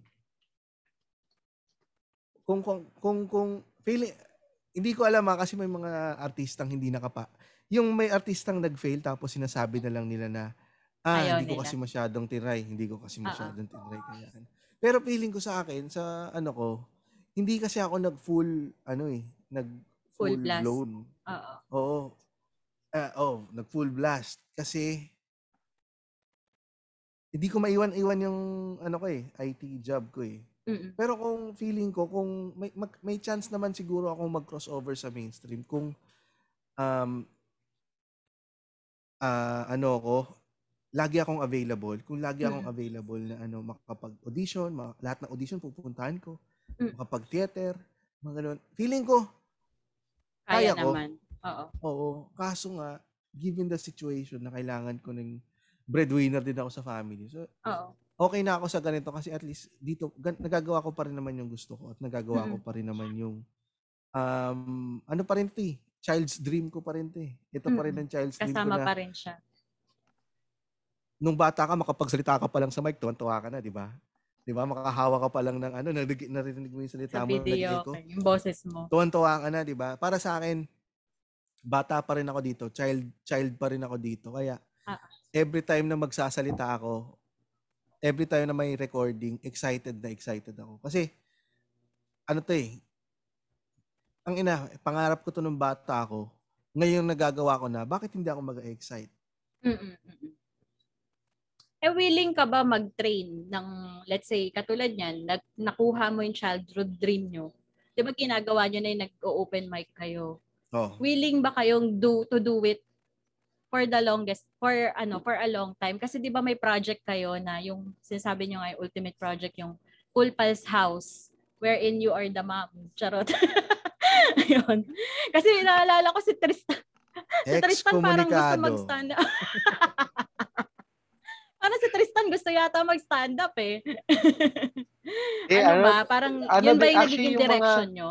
Yung mga ibang joke na naiisip ko, sina- binibigay ko kay James eh. Sabi niya, Ah. masyado ka maraming sinasabi. Tapos i-edit niya. As in, edit niya, isa niya sa akin ng kung paano magandang deliver. Oo. Magugulat ako eh. Sabi ko, tayo na, galing nito. Ang galing nung pagkaka-arrange niya na parang nung ako nung, nung binasa ko na, yung ginawa niya, nakakatawa na. Sabi lang Oo, nga niya sa akin nga, ano nga, Satsat. um, Madam. masyado, masyado akong madada. Oo. Yun. Kinukuha mo bang ano yon Parang path nyo na yon na since hindi naman forever yung yung uh, sa sana hindi siya maging ganon na na magte-train kayo. Oo. ah sa open, di ba mga open mic? Oo. Ano magte-train ba? Magte-train sa stand-up? Y- parang mga guru, stand-up guru, podcasting guru, kung ano mang guru. Yun. Eto sa stand-up, nagbibigay kami ng mga mga advice. Kasi sa stand-up talaga, ang pinaka magandang training ground talaga dyan is yung open mic. So, kesa magpa-workshop pa kami na magpa-workshop, Mm-mm. itry mo na Mm, and learn it along the way. mm, mm, mm, Kasi ganun lang ganun naman talaga ang ano eh. Kung gusto mo talaga mas mas matuto kasi yung mga nagwo-workshop um ang ako kasi napagdaanan ko yung workshop phase ko eh. Na mm, gusto ko lang mag-workshop mm, mm. para lang magawa ko yung yung gina, yung pangarap kong gawin sa loob ng classroom. Pero Oo. after ng workshop, di na ako magpa-follow through. Mm, Dati gusto ko mm, lang kumanta kasi tas, kasi gusto ko lang kumanta sa nag-center for pop music ako kasi gusto ko lang Ox. kumanta. Oh, Kumanta ano, sa ano di ba, Oo alam nga mo pala, yan, choir ka alam nga mo yan, pala, no? no? sample, di ba? Oo nga, Sample eh, sample sana. Hindi kasi kami naniniwala kapag walang sample. Hala. Putangin na nyo. Hindi. Hindi. Ah, yun kasi gusto ko lang kumanta sa loob ng classroom. Tapos maranasan ano, na kumakanta. Pero kung pinalo through ko yun, di dapat nag-audition na ako ng mga ganyan. Nag, nag, nagbanda ako, bumuo ako ng banda. Mm-mm. Kasi kung so ibig sabihin yung ibang mga nag kung kung ang workshop lang talaga yung habol mo eh may chance na hanggang workshop lang talaga ang gusto mo. Kaya mas maganda kung talagang gusto mo yung isang bagay, katulad ng stand-up, i-open mic mo yan at tuturuan ka naman namin as you go along. Tsaka pag may nagtatanong sa amin, sumasagot naman ako ng ano, mga Mm. advice. Mm-mm. No? Kaya nga si, iyan, si Tristan, no, di ba, nag send ng three paragraph na joke, tas Ay, puta. Three paragraph. i-rewrite ko sa one, ano, three, one to two, ah, three sentences lang. Oo. So, Galing eh. yun, parang open naman din lahat kami na magturo. Oo. Kasi lahat naman yan eh, mas maganda nga eh na may ganun klase Mm-mm. na maraming interesado Mm-mm. para mas dumami pa. Hindi kami, ano, hindi kami nag, um, Withhold. nag-gatekeep Oo. na Oo. oh, ito lang, sa amin lang to. Oo. Sa amin lang tong stand-up. Hindi, mas gusto nga namin, mas, Mas dumadami madami. pa eh. Mm. Yun. So, ang dami nating nakuha kay James ngayon na hindi lang niya nailalabas sa Cool Pals. Ibang side ni James ang nandito ngayon. So, last segment. Fast Talk. Familiar naman kayo sa Fast Talk, no? Kayong dalawa sasagot, ah. Oh. Okay. Okay. Rizal o Bonifacio? James. Bonifacio. Pasyo. Ah, sinigang o bolalo? Bulan. Sinigang. Boxing o basketball? Basketball. Boxing. Pera o magandang itsura? Pera. Pera. Umubo o umutot? Umutot. Sex or chocolate? Ah, Sex. tinatanong pa ba yan? Magandang bad breath o di kagandahan pero ultra bango? Doon ako Ano sa mabango. Maganda pero Bad bad, breath. Pero or dun sa di kagandahan pero mabango. Doon ako sa bad breath. Shit. Ayun, maraming salamat sa inyong Kakain ako ng dalawa. sibuyas. Babawian mo na lang, no? Maraming salamat. Thank you so much for this episode sa inyong dalawa.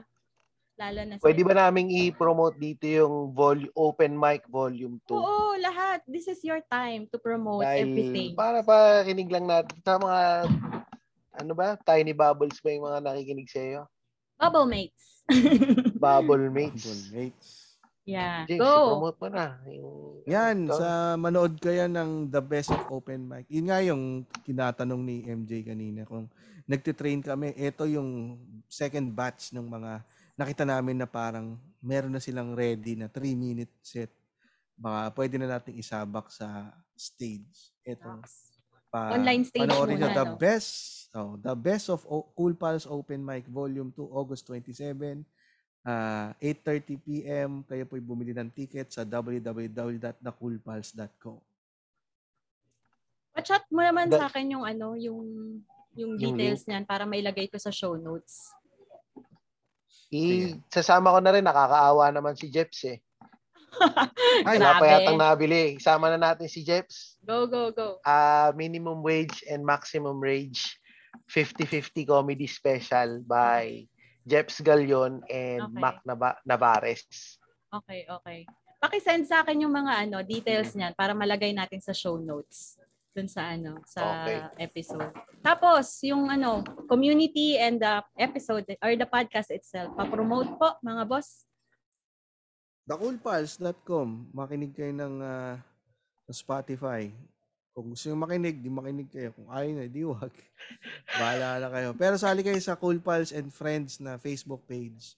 At ah, kung wala kayong magawa, tambay kayo doon sa AP Network. Ah, every time, every day, ina-update yung Zoom link. Okay. Makakilala kayo ng ibang tao doon. Okay. Okay. Ayun, thank you so much. Thank you sa mga Thank taong you. madaldal na katulad ninyo. So much. Ayun. Hope to see you again and sana maka-join kayo ulit sa Thank- show. Thank you. Thank you. Thank you. Bye-bye. Bye. May natutunan ka ba sa ating episode today? I hope you do. If you have comments, suggestions, or even violent reactions, kindly message me at my IG account at MJT, that's E-M-J-A-Y-E-T, or my TikTok account, that's E E-M-J-A-Y-E-T. Please also follow me at Spotify for you to be updated for future episodes. Bye!